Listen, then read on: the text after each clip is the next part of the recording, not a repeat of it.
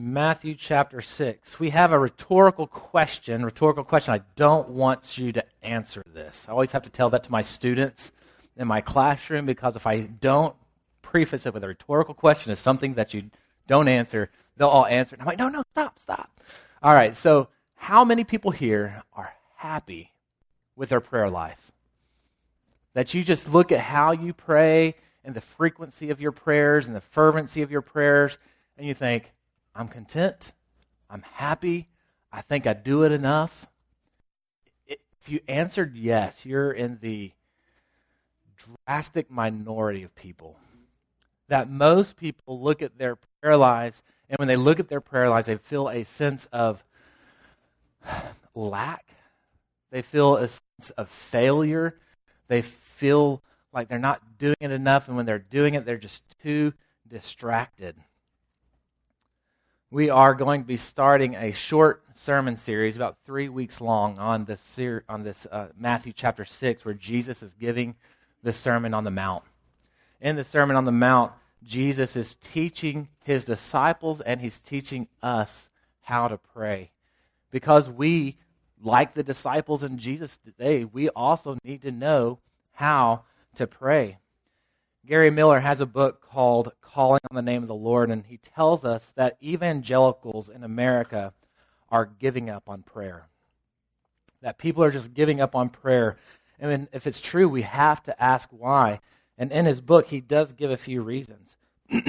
One of the reasons he says that we give up on prayer is because we are cynical. We think, well, if God is sovereign, he's in all control, and everything is happening at his will and at his command, what's the point of praying? Do my prayers have an impact? Sometimes we give up on praying, uh, and according to Gary Millar's, because we are not desperate enough. We are so comfortable in our lives where we are and what we have that we never miss a meal. We have electricity, we have safety, we have security. And so we feel like we just don't need God. And we forget Him and we give up on prayer. So we give up on prayer because we're sinful. We give up on prayer because we're not desperate enough. This mini series, I'm hoping, will, will encourage us and drive us to the sense of a need for prayer.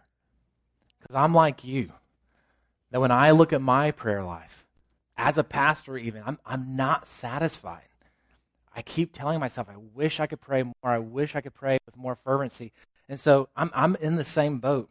And so it's my prayer that as we go through this text in the next couple weeks, that it just plants a seed that grows in us of this desire and this need for prayer. So today we're going to be looking at verse 5 through 8 of Matthew chapter 6. This is kind of the, the, the, introduction to the Lord's Prayer. Let's go ahead and stand for the reading of God's Word.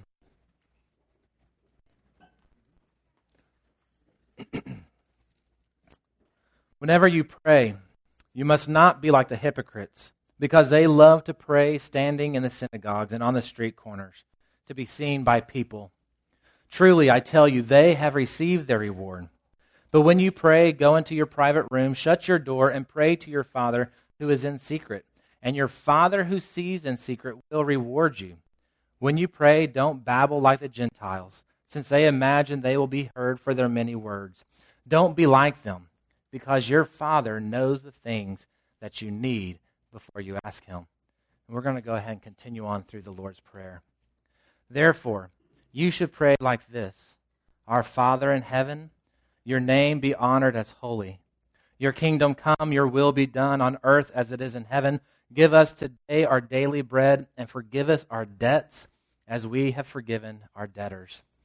And do not bring us into temptation, but deliver us from the evil one. This is the word of the Lord. Thanks be to God. So today we want to talk about the heart in prayer the heart and prayer. Like as we pray, as we go to the Father with our concerns, with our requests, uh, what should our heart be? What should our posture be in coming to the Father? The first thing that we are told, I'm going to be turning around constantly. Uh, the first thing we're told is that we need to have genuine prayers. Look at verse 5 in the first part of chapter 6. He says, When you pray, you must not be like the hypocrites because they love to pray standing in the synagogues and on the street corners to be seen by people. Truly, I tell you, they have received their reward. But when you pray, go into your private room, shut the door, and pray to your Father who is in secret. The first thing we see here is in verse 5. And in verse 5, he says, When you pray. He doesn't say if you pray or if you want to pray. He says, When you pray. What, what Jesus is saying is that we cannot give up on prayer. That it is an expectation that Jesus has that his disciples will pray. And we see even that Jesus' opponents throughout the Bible, he, when he t- starts talking about the hypocrites, he's making, he's making a slide primarily at the Pharisees of the day who would, who would put on their garb and would would use flowery words and try to pray to be seen. Even they prayed. The disciples prayed. The disciples in Luke chapter 11, where, where he gives the Lord's Prayer in Luke chapter 11, the disciples actually come to Jesus and say, Lord, can you teach us how to pray? I imagine when they were around their campfires and when they were on the road and they were in their meetings, the disciples heard Jesus pray. And I just imagine them saying, I want to pray like that. I, I want to know God the Father the way Jesus knows God the Father. I, I want to commune with God in that way. And so there's just this expectation to pray. Martin Luther has this quote. Actually, that's Charles Spurgeon. Charles Spurgeon has this quote. Actually, that's just the wrong quote. I'm going to skip it, and we're going to go to Martin Luther. As it is the business of tailors to make clothes and cobblers to mend shoes, so it is the business of Christians to pray. If you're an electrician, your job is to wire buildings. If you're a doctor, your job is to mend bodies. If you're a teacher, your job is to educate students. If you are a Christian, your job, your calling in this life is to pray. And so Jesus begins to tell us how we ought and ought not to pray. He begins by telling us what not to do he says we need to not have disingenuous prayers. What he's saying is that when you pray, you are not going to put on a show in front of other people. Have you ever done this? I know I'm guilty of it. I, I know as a pastor, it's like everywhere I go, I'm, I'm the one called on to pray oftentimes. And so sometimes I'm like caught off guard. I shouldn't be. I'm caught off guard. It's like, oh, well, I know enough prayer lingo. I know enough phrases where I can just drop a prayer anytime but but it can be somewhat disingenuous. And I'm doing it not because I'm trying to commune with the Father, but because I, I, I'm putting on a show for others. And this is actually saying something about our faith. Jesus says that our faith, though it's supposed to have aspects of being public, our faith is also to have this rich privateness about it as well. He is saying that, yes, we are supposed to proclaim the gospel publicly and work publicly, but at the same time, we're supposed to have this, this relationship with God between the two of us. Prayer is not about status, prayer is not about looking good, prayer is not done to show other people our holiness, but rather, prayer, genuine prayer, is about intimacy with the Father. It's about communing with the Father. Albert Mohler in his book on the Lord's Prayer reminds us what prayer is not.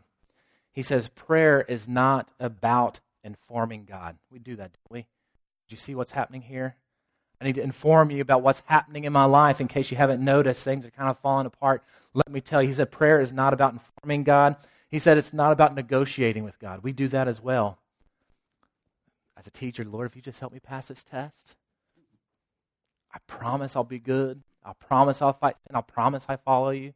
So it's not about informing God. It's not about negotiating with God. And it's not even about manipulating with God. But what is the purpose of prayer? The purpose of prayer is not about getting our fleshly desires met and having an easy life, but the, the, the, point of prayer and the goal of prayer is communion with God, being with Him, being in His presence. He speaks to us through His Word, and we speak to Him with our prayers. It's a foundational relationship between a creator and his creation. Now we need the Spurgeon quote. There it is. All right. You will observe that these desires to commune with God is intensified by the failure of all other sources of consolation. I think one of the things that keeps us from prayer is that we are not finding our consolation, our hope, and our comfort in God. But we're still finding our consolation in other things.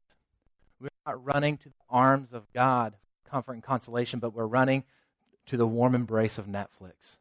Or we're, we're running to the warm embrace of alcohol. Or we're running to the warm embrace of a relationship, hoping that that will comfort us and that will soothe us and that will bring us consolation. What Jesus is pointing to, what Spurgeon is saying here, is that when we see all those things can't meet our needs and that the only consolation, the only hope we have is in God, it changes the way we pray. pray. So we need to make sure that we are recognizing what we are running to for our consolation. What is it for you? What do you run to to console you, to comfort you, instead of running to God? I think genuine prayer is also about praying the Father's desires rather than our own. When we run to those other desires, what are we trying to do? We're trying to meet these fleshly, these oftentimes evil desires within ourselves. But when we pray, and if we want to pray genuine prayers, one of the things that we need to do is make sure that we are praying the desires of the Father. That we're not praying just for our desires of, man, I really wish I had this job. I really wish I had a raise. I really wish this relationship would work out. But we're rather, we're praying God's desires. One of the ways that the Bible talks about this is in the book of John, 1 John chapter 5, verses 14 through 15. It says this This is the confidence we have before Him. So, this is how we pray with confidence. If we ask anything according to His will, He hears us.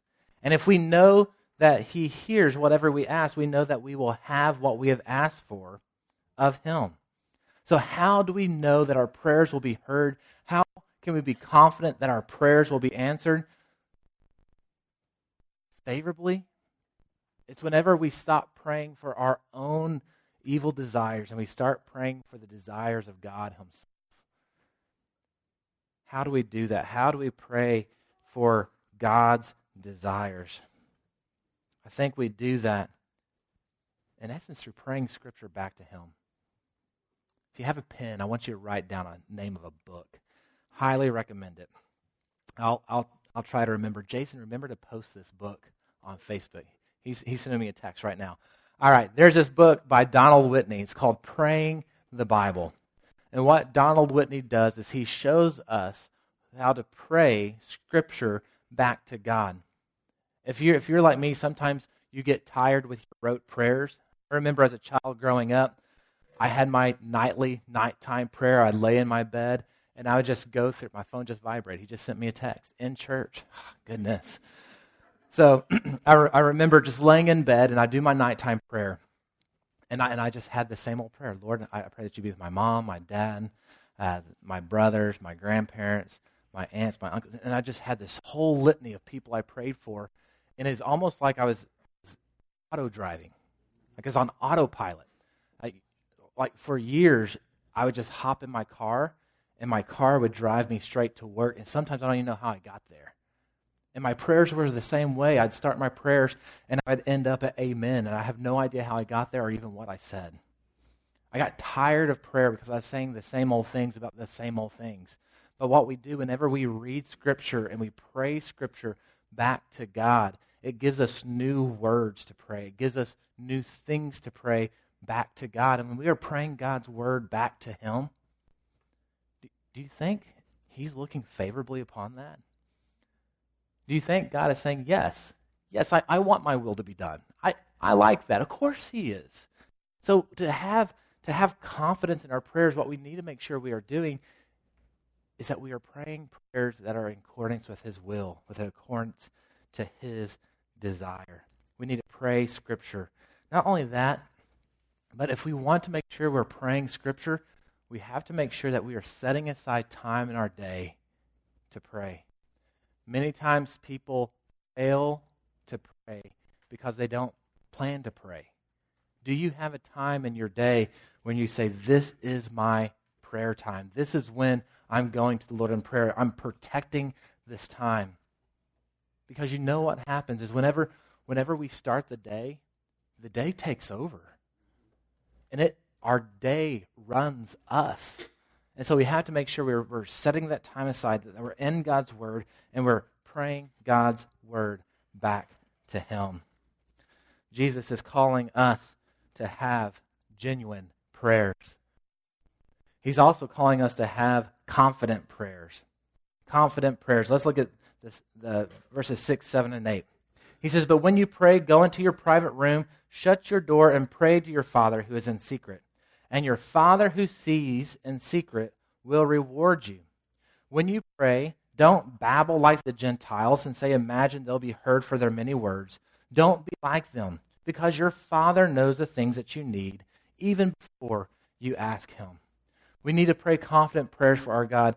If praying genuine prayers means we're not putting on a show to other people, praying confident prayers means that we're not putting on a show for God. Whenever he was saying you don't want to stand on the street corners and put on a show, then he says you want to babble like the Gentiles who think that they will be heard because there are many words. It makes me think of an Old Testament story in the book of 1 Kings, chapter 18. Anyone know the story of Elijah and the prophets of Baal? That Israel, God's kingdom, was being ruled by an evil king and, and, his, and his evil wife, and they restricted the worship of God. They killed the prophets of God, and they instituted this new God in Israel. This God named Baal. And there was one prophet of God who is proclaiming the truth. And he basically set up a contest. He called the king, he called the queen, said, Why don't you call your prophets? He called 450 prophets together, and he said, Let's have a contest to see who God is real. Your God or my God. Let's see who's real. Let's see who is the God of Israel. And he said, This is what we're going to do. You're going to set up your offering over here with your burnt sacrifice, and I'm going to set up my altar over here with my burnt sacrifice. You're going to pray, and then I'm going to pray, and we'll see whose God hears and answers their prayer. And so the book of 1 Kings, chapter 18, continues on. You really got to read this. If you've not read this, read it. it, it it's an amazing story. So the prophets of Baal, what do they do? They start sacrificing the bull. It's on the altar. They're, they're dancing. They're yelling. They're calling out. They're, they're babbling their many words.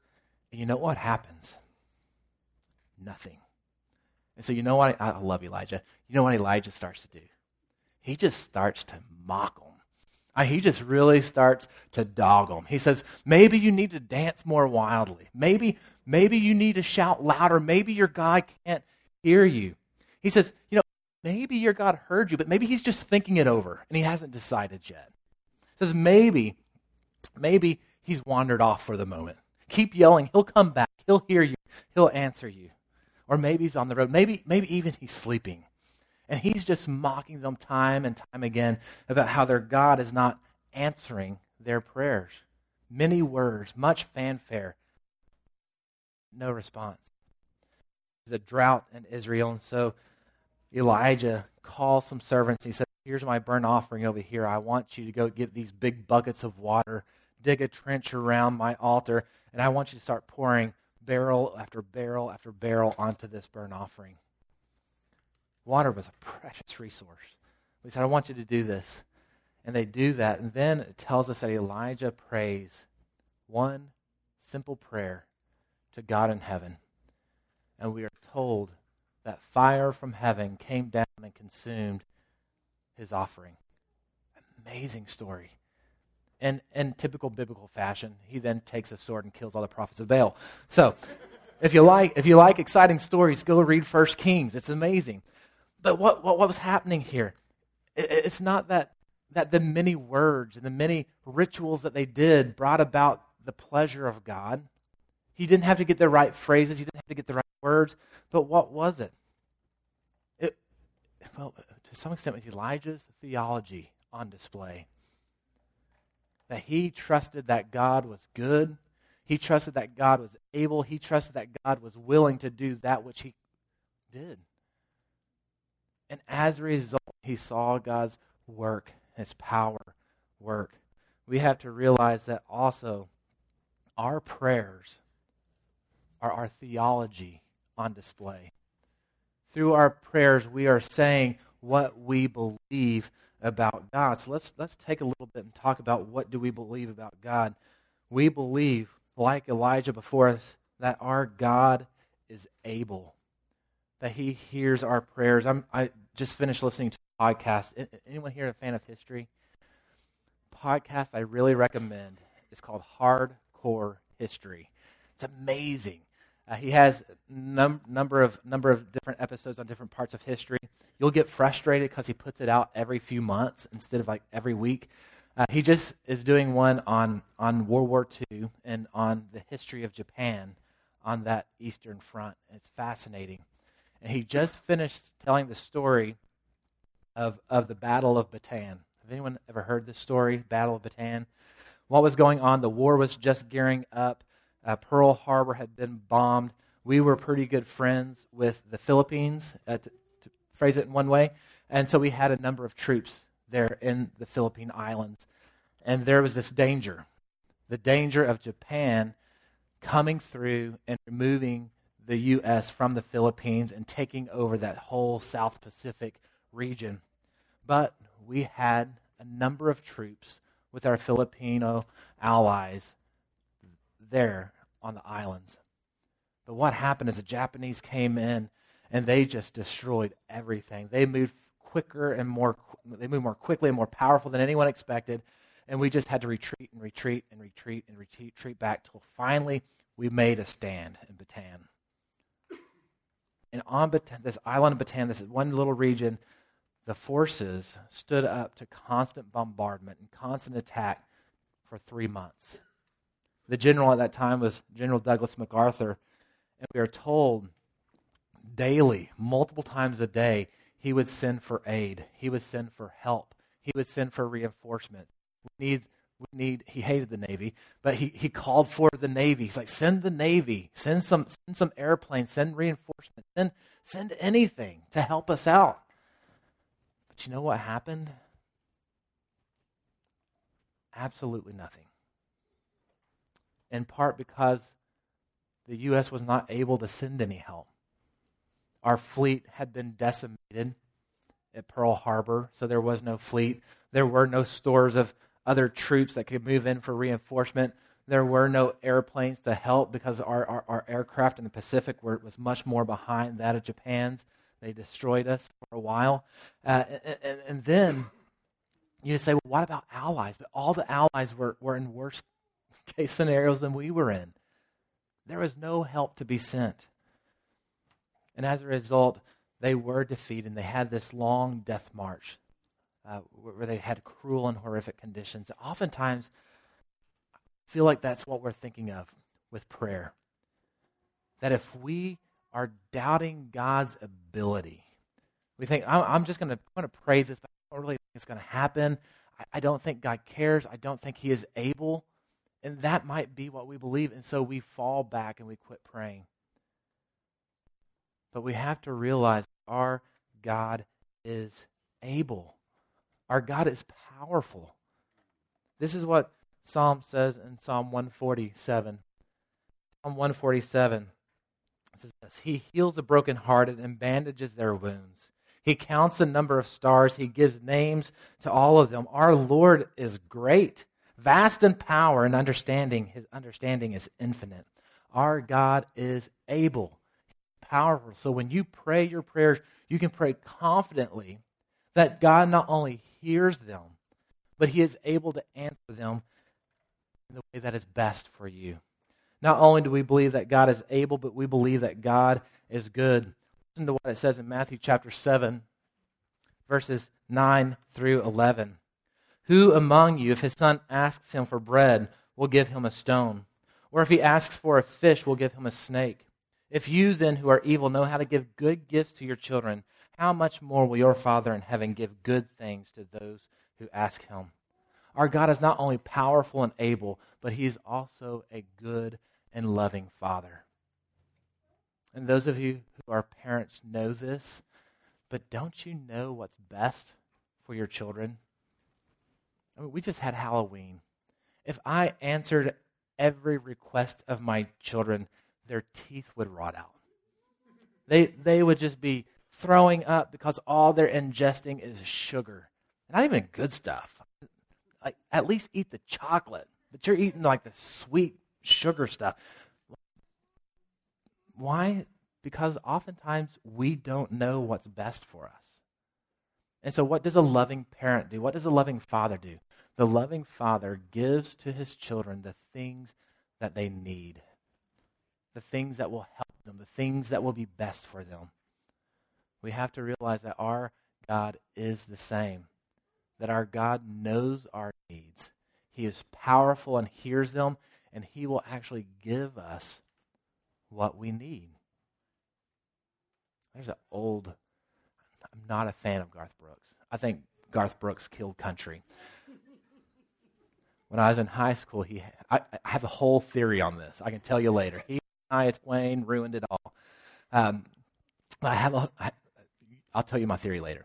But but he had this song when I was in high school, and you probably heard it. Sometimes I thank God for unanswered prayers. You, you remember that song? And it's all about how he went to this hometown football game. He saw the girl that he always prayed that he would marry when he was in high school. And he's like, man, I'm so glad God didn't answer my prayer. His theology was on display in that song because the truth of the matter is, God does hear our prayers.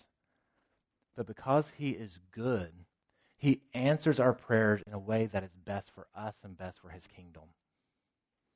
So if you don't get what you asked for in your prayer, we have to have faith and we have to trust that God answered in such a way that was good for His kingdom and good for you. And sometimes that means you're going to go through the wringer. Sometimes that means you're going to suffer and you're going to go through trials. But God, who's good and is powerful, looks and knows what's best for you. God is good, God is able. And we also see that God is willing. We have Matthew chapter 7, verses 7 through 8. There it is. Ask and it will be given. Seek and you will find. Knock and the door will be open to you. For everyone who asks receives, and the one who seeks finds. And the one who knocks the door will be open. And we have this knowledge that God is willing. God is able to do the good that we need to be done. He is present. He's an ever present help in times of trouble, the scripture tells us. Whenever you pray, what is revealed about your theology? Do you believe that God is good? Do you believe that he is powerful? Do you believe that he is that he is willing and able to be there for you? If your answer is no, you know what we need to do? We need to repent. Because if we don't believe in God's goodness, his ability, his power, then we don't know God very well yet My favorite prayer in Scripture is a prayer of a man who needed some healing done. He goes to Jesus. He says, I need your help. And Jesus said, Well, do you believe? And this man's response, I think, should be our response. He says, I believe, Lord, but help my unbelief. That's the prayer we all need to pray. Father, I believe but I need you to help my unbelief. I know that you are able, that you are good, that you are willing, but part of me still lacks that trust in you. I believe. Help my unbelief. How do we help our unbelief? I think we help our unbelief by recounting what God has done, by talking about what God did with Elijah in 1 Kings chapter 18, by talking about what God has done in our own lives. And so, one of the things I want you to do at lunch one of the things I want you to do next time you go to one of your community groups your discipleship groups in our church, one of your next time you're at lunch with a believer, this is what I want you to do. I want you to ask the question of each other How have you seen the Lord answer prayers in your life? How have you seen that? So I want you to be thinking about that today. I want you to be thinking about uh, that over lunch. And I want you to ask each other that question How have we seen the Lord answer prayers in our life. And I think that by talking about that, what it does is it increases our faith in this belief in God's ability. And I think if you need an example, I think you can just look around this room. Think about this. We have prayed fervently and for months that God would plant a church in Harker Heights. And that's exactly where we are praising His name, preaching His word, proclaiming His goodness. God is powerful. He is willing. He is able. And as we look at our lives and as we share these stories, it will increase our faith. Let us recall God's work together. Now, I'd like to end by one encouragement. Do not give up on prayer.